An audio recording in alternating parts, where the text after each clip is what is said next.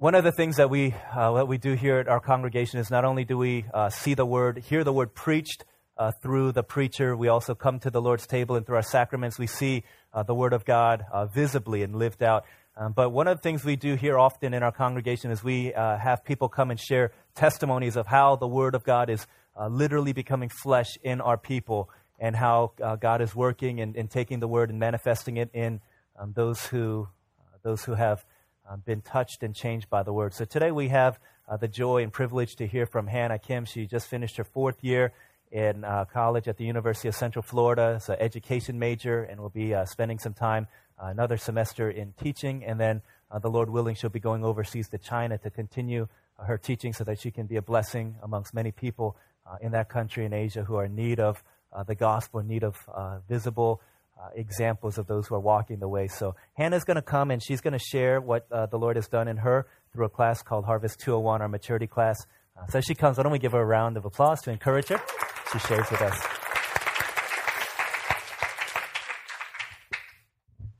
Good morning. I'm Hannah, and this is my testimony. This past semester, I was juggling college courses, student teaching, and my job at Harbor House. I heard that this semester would be the most challenging and a track from elementary education majors who've gone before me. I thought that taking Harvest 201 would completely burn me out and stretch me thin. I felt as if I would irresponsibly take too much on my plate and set myself up for failure. I was nervous about signing up to take the class. I heard previous students talk about scary things like intensive homework assignments and memorizing scripture. However, their powerful testimonies put me in a place where I didn't want to miss out. It would have been a tragedy to be robbed of all the gifts that God gave through 201. I was reminded of truth and in the habit of reading the Word. This alone began to transform my mind. My thoughts were filtered from ungodly ideas, and in result, my heart could not help but to change as well. A lesson that resonates in my heart is from John 15:5, which says, "I am the vine, you are the branches. If a man remains in me, and I in him, he will bear much fruit. Apart from me, you can do nothing."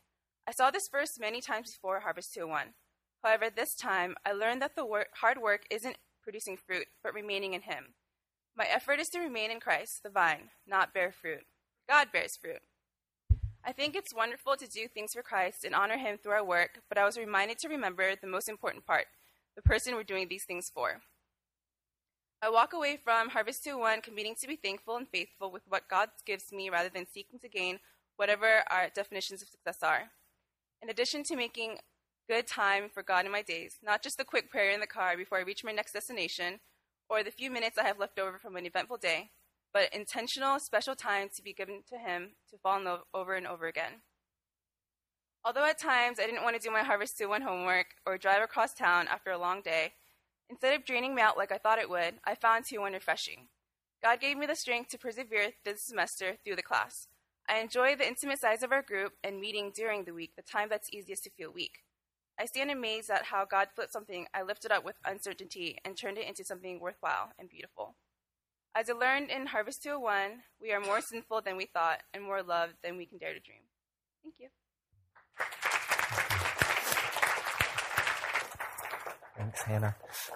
We are really blessed, and I'm excited because this summer, sorry for those who are over here, I'm kind of off center, but we have the joy and blessing this summer to have a pastoral intern who is serving for a few years across town and is here with us to just kind of serve together and learn together, grow together along the way.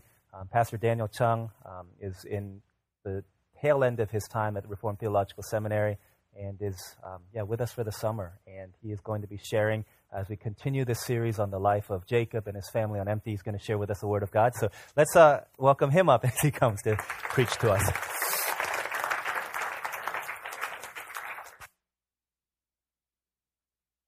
Good morning. It's a privilege and an honor to be here and to serve along staff here and just do life together with the people here. As DL said, we've been in this series called Empty, and we've been going through Jacob's life and just how jacked up he is and all the crazy things from his birth to selling a pot of stew for his brother's birthright to, running away from home because he's about to get killed, all these things. And we're at this point where Jacob is now coming back. He's coming back to meet Esau for the first time in like 20 years. So if you could turn to Genesis 32, while you're turning there, I think DL's talked about this before, but this is an inclusio, which means it's a two-part story. It's a continuous story that breaks in the middle, and it points to that impactful, one point where Jacob wrestles with God. But we're gonna go through the story, and we're gonna skip that part. I think DL's gonna preach on that tomorrow or next week. The way I see it is like a burger. If you ever have a good burger, there's that meat in the middle, but it's not only about the meat. You have to have a good hamburger bun. It has to be buttered up, put on the grill, a little bit crispy, toasted, so it's warm in the middle but crispy on the outside. And then for a good medium rare burger, the juices kind of flow to the bottom bun. Do you know what I'm talking about? The juices, you get that little, if it's medium rare, which is the way that I like it, you get a little bit of juice and blood and grease on that bottom bun. And we'll see as the story goes that the story of Jacob, it's soaked with this meeting as he wrestles with God. Genesis 32, we're going to start at verse 1. Actually, before we get into that, there's this one story about this man named Paco. He was a man in Madrid, Spain, and he somehow got kicked out of his house. Whether he got in a fight, we don't know exactly all the details. But he's on the streets, away from his parents. He's kind of really upset because he got into this fight, and he's thinking about going into bullfighting or something that's really crazy, because for bullfighters, if you have a good mentor, you really get you have a good chance of surviving and doing all the right techniques and everything. But if you don't have a mentor, and this guy's coming from his house, he's just thinking about doing this, it's like suicide. These bulls with these horns, they'll kill him. And so he's really crazy. He's out of his mind. He's thinking about doing this crazy thing. And so his dad knows that he's going to do something insane. And so as a last effort, he goes to the local newspaper and he puts in this ad, and he says this: Paco, meet me at the Hotel Montana at noon on Tuesday. All is forgiven. Love, Papa. And so he takes out this ad. The next day at noon, he goes to the hotel and he sees 800 Pacos, because in Spain, there's the name Paco is apparently, really common. And so all these 800 Pacos lined up at this hotel seeking this forgiveness that they haven't had, this reconciliation that they haven't had with their father. And so maybe you're like this Paco. Maybe you're out, running away from either your earthly father or your heavenly father, or maybe there's someone like Paco in your life that you need to forgive and that you need to reconcile with. So we see that the biblical reconciliation is more than forgiveness. It goes beyond just saying I'm sorry, or it goes beyond just saying you're forgiven, but it goes into restored relationships. It's more than forgiveness, and it goes past that to restored relationships. So Genesis 32, verse 1. Jacob also went on his way, and the angels of God met with him. When Jacob saw them, he said, "This is the camp of God." So he named that place Mahanaim. Jacob sent messengers ahead of him to his brother Esau in the land of Seir, the country of Edom. He instructed them, "This is what you are to say to my master Esau. Your servant Jacob says, I've been staying in Laban and have remained there till now. I have cattle and donkeys, sheep, goats, men servants and maid servants. Now I am sending this message to my lord that I might find favor in your eyes." When the messengers returned to Jacob, they said, "We went to your brother Esau, and now he is coming to meet you with 400 men, and 400 men are with him." In great fear and distress, Jacob divided the people who were with him into two groups, and the flocks and herds and camels as well. He thought, if Esau comes and attacks one group, the group that is left may escape. So what's going on? We're gonna take this in chunks. So 20 years have passed, and Esau is coming back to meet his brother. And the way that I see this, Jacob is like that kind of, frail, smaller brother who's trying to stand up to his brother, to his older brother, And he's announcing his coming. He's saying, I ain't no punk. I'm not running. I've been over there with Laban, and I haven't been hiding. I've been there the whole time, and I have these things. I've gotten all these things.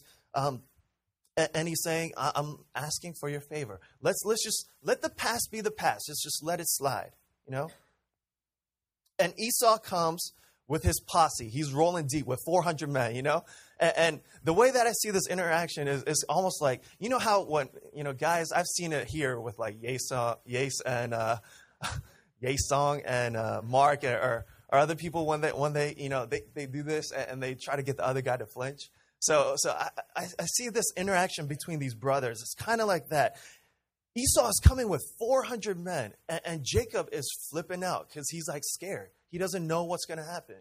He's coming with these 400 men, and his guilt and his sin is kind of catching up with him.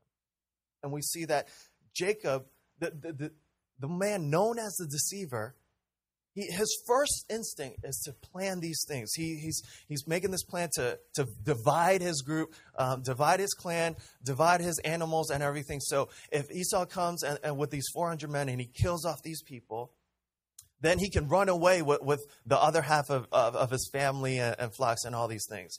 So Jacob, he's just doing this. He's conniving and he's setting up these plans.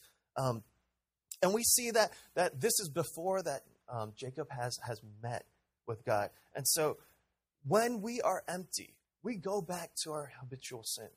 When Jacob is empty and he's scared and he's feeling his sin catching up with him, he goes back to what he knows best. He goes back to deceiving. He goes back to scheming. He goes back to doing what he is used to.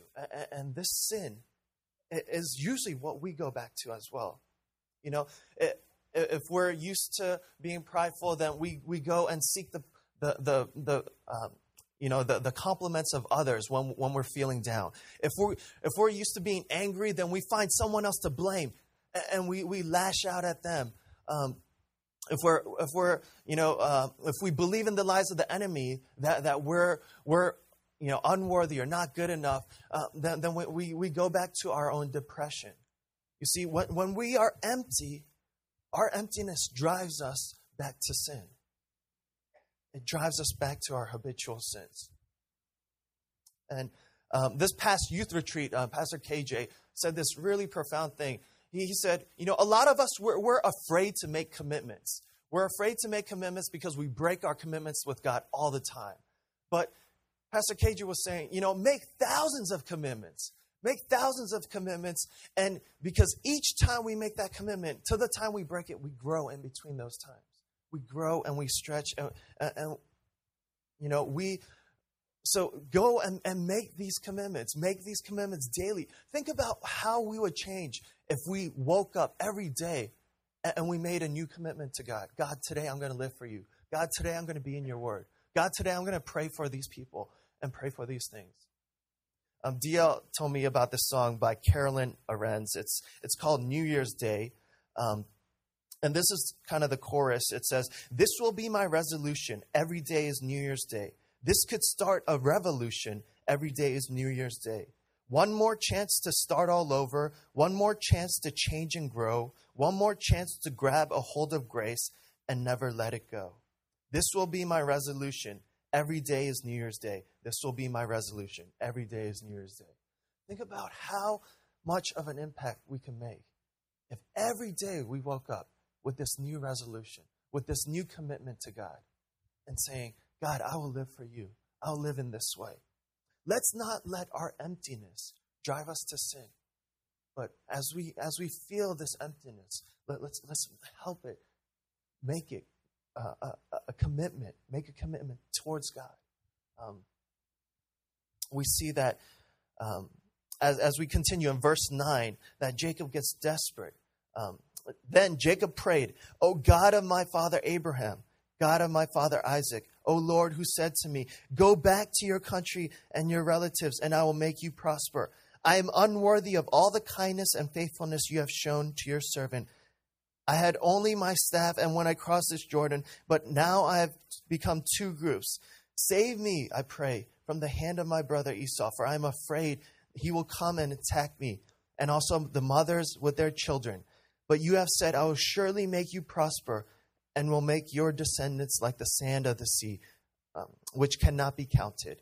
He spent the night there, and from what he had with him, he selected a gift for his brother Esau. 200 female goats and 20 male goats, 200 ewes, 220 rams, 30 female camels with their young, 40 cows and 10 bulls, and 20 female donkeys and 10 male donkeys. He put them in the care of his servant, each herd by itself, and he said to his servants, go ahead of me and keep some space between the herds. He instructed the one in the lead, when my brother meets you and asks, to whom do you belong and where are you going? And who owns all these animals in front of you?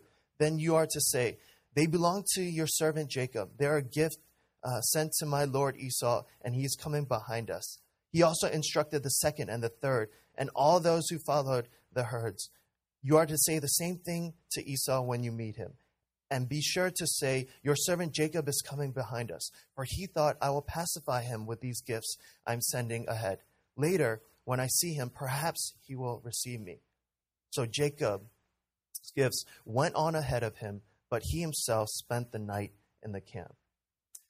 We see here that Jacob, he finds himself in a place of desperation. He knows that there's nothing he can do to outrun these 400 men that Esau is coming with. He looks at his circumstances, and he's in the pits. He's at that point where he's desperate for God, and that is the point where that desperation drives him to God.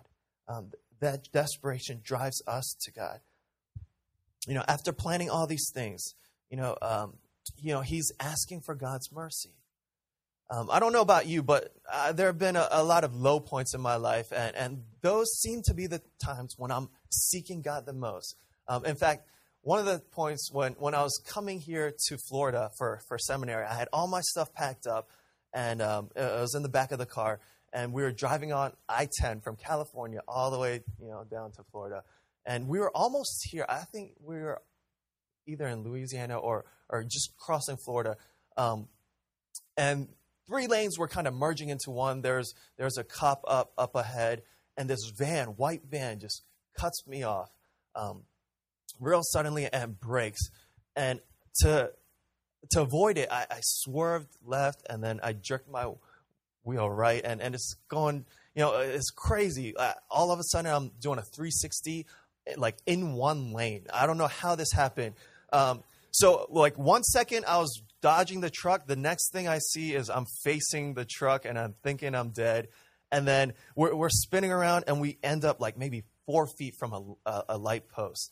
And I'm thinking the whole time, oh God, oh God, oh God, oh God, oh God, help me, oh God. And I'm thinking, God, I'm going to serve you. I'm going to seminary. Please don't let me end my life like this, It was crazy. But at that time of desperation, the only thought that came to my head is, oh God, oh God, oh God, oh God. God help me in my desperation. Some of you guys know a few months back in November, October, my grandmother passed away, and she wasn't a believer. And that was another time where I had no control over the situation, but all I could do was pray, be desperately praying for her. And it seems that, God places us in these times of desperation. God places us in these times of hardship and trials so that we turn to him, so that we trust in him, so that we see that he is faithful. We need. He loves us so much that he puts us in those situations. A lot of times we also ask why. Why, and we see that in this time Jacob is turning. Jacob is changing, and he is being loved by God. Jacob is being, basically, if you see the Hebrew text, he's being forced by God to turn to him. He's being forced by God to lean upon him. And yet, even as Jacob is calling out to God, even as Jacob is crying out for mercy, he's still planning. He's still doing all these things. He's still holding on to his sinfulness. And a lot of times that's what we do. We say, God, I'll give you my life. I'll live for you in this way, but let me have this one little sin here. Let me keep this part of my life. God, I'll give my whole life for you, but I need a job that makes this much money. God, I'll live my I'll give my career for you, but God, I need to have this type of house or this type of family. Or God, I'll serve you. I'll go to summer missions, but help me get straight A's in this time. Whatever it is that we hold on to so tightly that we don't want to let go of, that's Jacob. That's what we see in Jacob's life, and we see that as a forefather of Christianity, and we see it in our own lives. That even though this desperation drives us to God, even Jacob fails in this. And we want to be a people who are desperate for God, not because we're in the dumps or we're forced to be, but we want to each day make this declaration. Before God puts us in this place where we're desperate, that God loves us so much that He would break us down and tear down even our lives to the point where we are so desperate for Him to turn to Him and to love on Him. And to trust in Him. And in fact, next week, Dia will talk about how Jacob wrestles with God, and he's permanently, physically injured. He comes out with a limp, and he's permanently, physically injured, but he comes out a spiritually new man. So if you would, skip to chapter 33 with me. 33, and the story continues. Jacob looked up, and there was Esau, coming with his 400 men. So he divided the children among Leah, Rachel, and the two maidservants. He put the maidservants and their children in front, Leah and their children next, Rachel and Joseph in the rear. He himself went on ahead and bowed down to the ground 7 times as he approached his brother. But Esau ran to meet Jacob and embraced him. He threw his arms around his neck and kissed him, and they wept. When Esau looked up and saw the women and children, "Who are these with you?" he asked. Jacob answered, "They are the children God has graciously given to your servant." Then the maidservants and their children approached and bowed down. Next, Leah and her children came and bowed down. Last of all came Joseph and Rachel, and they too bowed down. Esau asked, "What do you mean by all these droves I met? To find favor in your eyes, my lord," he said. But Esau said, I already have plenty, my brother. Keep what you have for yourself." "No, please," said Jacob. "If I have found favor in your eyes, accept this gift from me. For to see your face is like seeing the face of God. Now that you have received me favorably, please accept this present. Accept the present that was brought to you. For God has been gracious to me, and I have all that I need." And because Jacob insisted, Esau accepted. A couple weeks back, I don't know if any of you guys know about this movie, but I was watching a movie with Timo. We watched Best of the Best. It's an old movie back from the 90s. Great movie about martial arts. The U.S. picks like 5 of their best fighters, and then Korea picks 5 of their best fighters, and they're going at it at this tournament. And the main character is this guy Tommy Lee. The catch to the story is he's fighting this guy Tae Han. His name's Tae Han, and he's this guy with fierce looking guy with a patch on his eye. And the thing is, earlier Tae Han killed Tommy's older brother in a tournament, and this is kind of like a tournament where anything goes, and And so, like, this guy killed his older brother. And so he's living with this kind of fear, and he's about to fight this guy. And, of course, the U.S. are losing, and it gets to this one climax where, Tommy and Tae Han are facing off, and USA is losing by a lot, and Tommy needs to knock out this guy for the U.S. to win. And he injures Tae Han, and he's about to get in his his killer instincts, and he that his killer instinct is coming when he does this little foot thing. I don't know if you guys see it, but he gets into the stance, and then that back roundhouse kick is coming, and he's about to kill him, knock him out, he's done, And then you see James Earl Jones saying, "No," and you see like all this cheesy, the whole USA teams, they're like, "No," and basically there's like 5 seconds left, and the time runs out, and he's just sitting there, and he's standing there in his stance, and Tae Han just collapses. He was like so injured, he couldn't do anything, and then the medal ceremony comes up, and Tae Han gets his gold medal or whatever, and he limps over to Tommy Lee, and he says this, "To save a life in defeat is to earn victory and honor within. Your brother, too, was a great fighter. I deeply regret your loss, and I offer myself as your brother." And back in the 90s when I saw that, I was like crying, and oh my goodness, how can there be such forgiveness? But the point is, forgiveness drives us to reconciliation. We see that Tae Han didn't just give him his, take his gold and do whatever. He says, "I offer myself as your brother now," and we see this with Jacob as well. In this passage, we see Jacob. He's not just going. He's changed. He met with God. So we skip that part where he meets with God, but what we see his attitude kind of changing. He's not, he's not combative or trying to show up his brother, but he comes saying, "My Lord," bowing down 7 times, giving him the honor. And a lot of scholars say that when he's offering these gifts, the blessings that God has blessed him with, he is actually offering back to Esau the first rights that he stole from him. So it's not just like saying, "Oh, let's just let it slide and the past is the past," but he's making up for it. He's going above and beyond and giving up, all his wealth and these things that he stole from Esau. The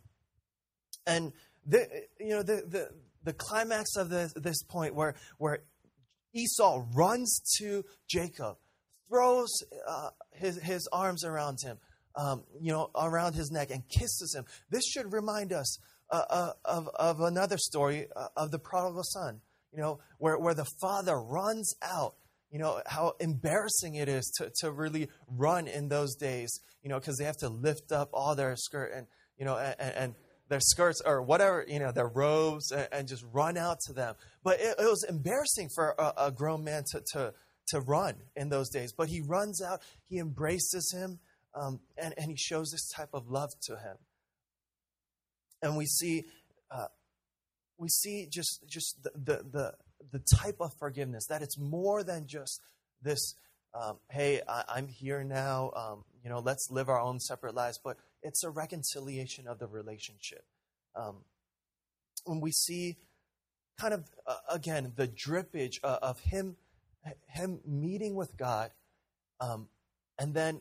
We see it in his response. If you see the response of Esau, Esau never mentions God at all, in his response. But Jacob now, after he's met with God, he says, "God has blessed me with these things. God has given me these things." And this is the faith that grows within him. And this is what we see. He's really giving himself. He's really offering all these things, and he says, "I see the face of God in Esau," even though Esau is basically, he's the. We said that there are two nations, one who follows God, basically Jacob, who has faith in God, and Esau who doesn't. But even though, you know, Esau is not that type of believer, that strong in his faith, we see that Jacob, from his perception, he sees God. He sees how God has been merciful to him. See, because when Jacob wrestles with God, prior to he lives. He sees the face of God and he lives, and he sees the face of his brother, the one who he abandoned, the one who he ran away from, the one who he stole all this stuff. And to him, in his eyes, he should be dead. Esau should have killed him. He should have been murdered. But this type of mercy that he feels, this type of mercy that he sees, that instead of being killed, he's reconciled. In November 2002, there was this man, Nathaniel Jones, who was killed just at a gas station. He was unloading or filling up gas at his truck. 15-year-olds and 14-year-olds went and murdered him. They jumped him. They taped him up with duct tape. They put duct tape on his mouth, and they beat him with pipes until his heart stopped beating, basically. And they did all of that just for his wallet, just so they could get some money. These 15, 14-year-old thugs beat this man. The night before that, Nathaniel Jones was at the NBA draft or the college draft, where Chris Paul, his grandson, was committing to Wake Forest, and to know their relationship. Chris Paul said, you know, his grandfather was the world to him. He was his best friend. You know, he was the one that he went to, you know, he was the first one to congratulate him and all these things. But you know, that very next day, you know, he was dead. He was murdered viciously. And Chris Paul says in this interview with ESPN that at that time he was glad. He was glad that they got life sentences. Some of them got life sentences. Some of them got 14, 15 years in jail. But recently, this was April 2011, this article comes out. And he says, you know, now at this point, I wish I could just talk to them. I wish I could talk to these guys who are a couple years younger than me, who didn't really know what they were doing, and just say that they are forgiven. Say that you know, I wish that I could even take them, you know, get them out of jail. Some of them, I think some of them have like maybe 6 more years or something like that. And Chris Paul has been working with the defense attorneys to get this appealed. He's been working with you know, the defendants, and he's been, you know, going above and beyond just forgiveness. He's going after them. He's pursuing after them and trying to build this relationship with them. These people who murdered his grandfather and who was, you know, who brought him so much pain, he's going after and he's pursuing and he's reconciling with. And it reminds us of kind of ourselves. You know, we know a God who has gone to such lengths to reconcile our relationship with him. We know a God who has loved us in such a deeper and greater way. He's given up, you know, his one and only son for us. He's forgiven us when we were enemies. You know, he gave his son for us. When we were sinners, when we were against God, he's given himself for us. If you could just bow your heads with me as we kind of reflect on this, this truth.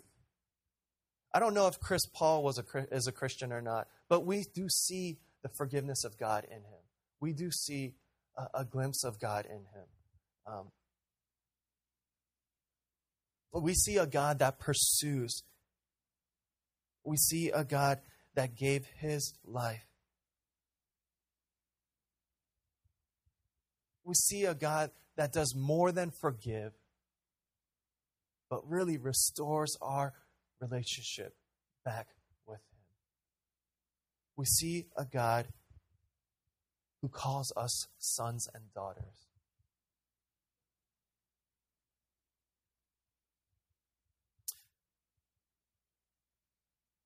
Maybe it's time for us to go back to the Father. Time for us to see the depth of forgiveness that we've been shown.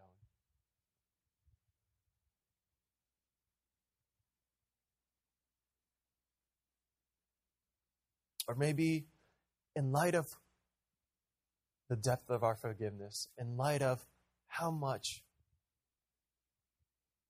forgiveness we've been shown, maybe there's someone in our lives that we need to forgive.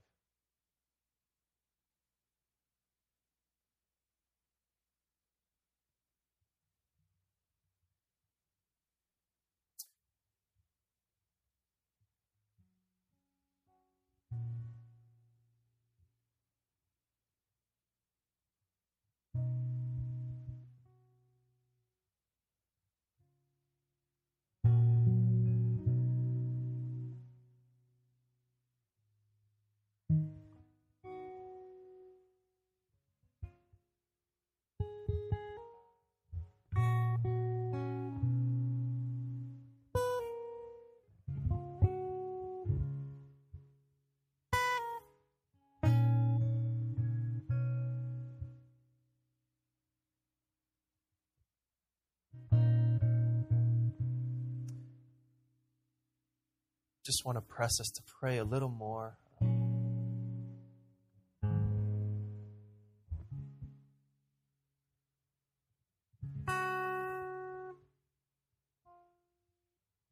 Maybe there's some emptiness in our hearts that we're looking to fill with earthly things, with a boyfriend or a girlfriend, money, our family, but we'll always come up short. And instead of this emptiness leading us to sin, we want this emptiness to drive us to desperation for God.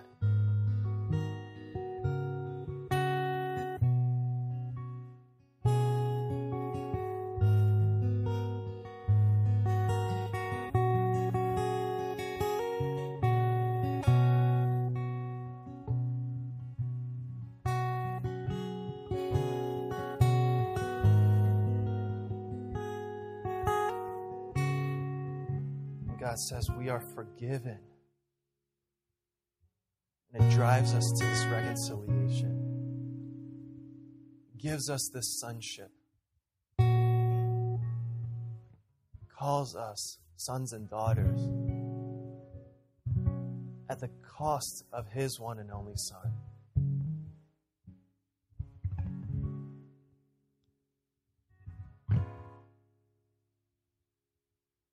We've been filled by this type of forgiveness, then I pray that we overflow with this type of forgiveness to others. Whether it may be grudges, differences between friends or family, and that this compassion and heart of God would flow to others outside of just this church, outside of just Orlando or Florida, but to the ends of the earth, that we would seek out his lost people.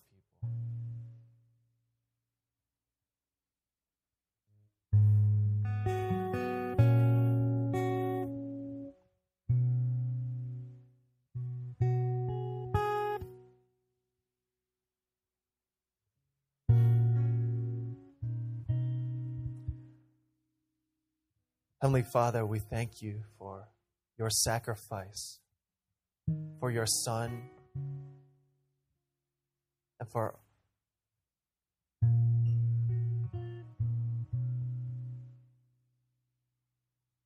we thank you for everything that you've done for us, God.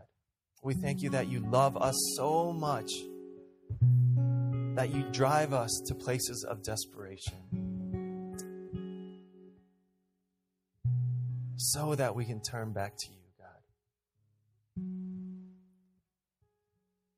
We pray, God, that as we fill our empty hearts, God, with you, with more of you, that you would help us to see, to feel, to realize this forgiveness.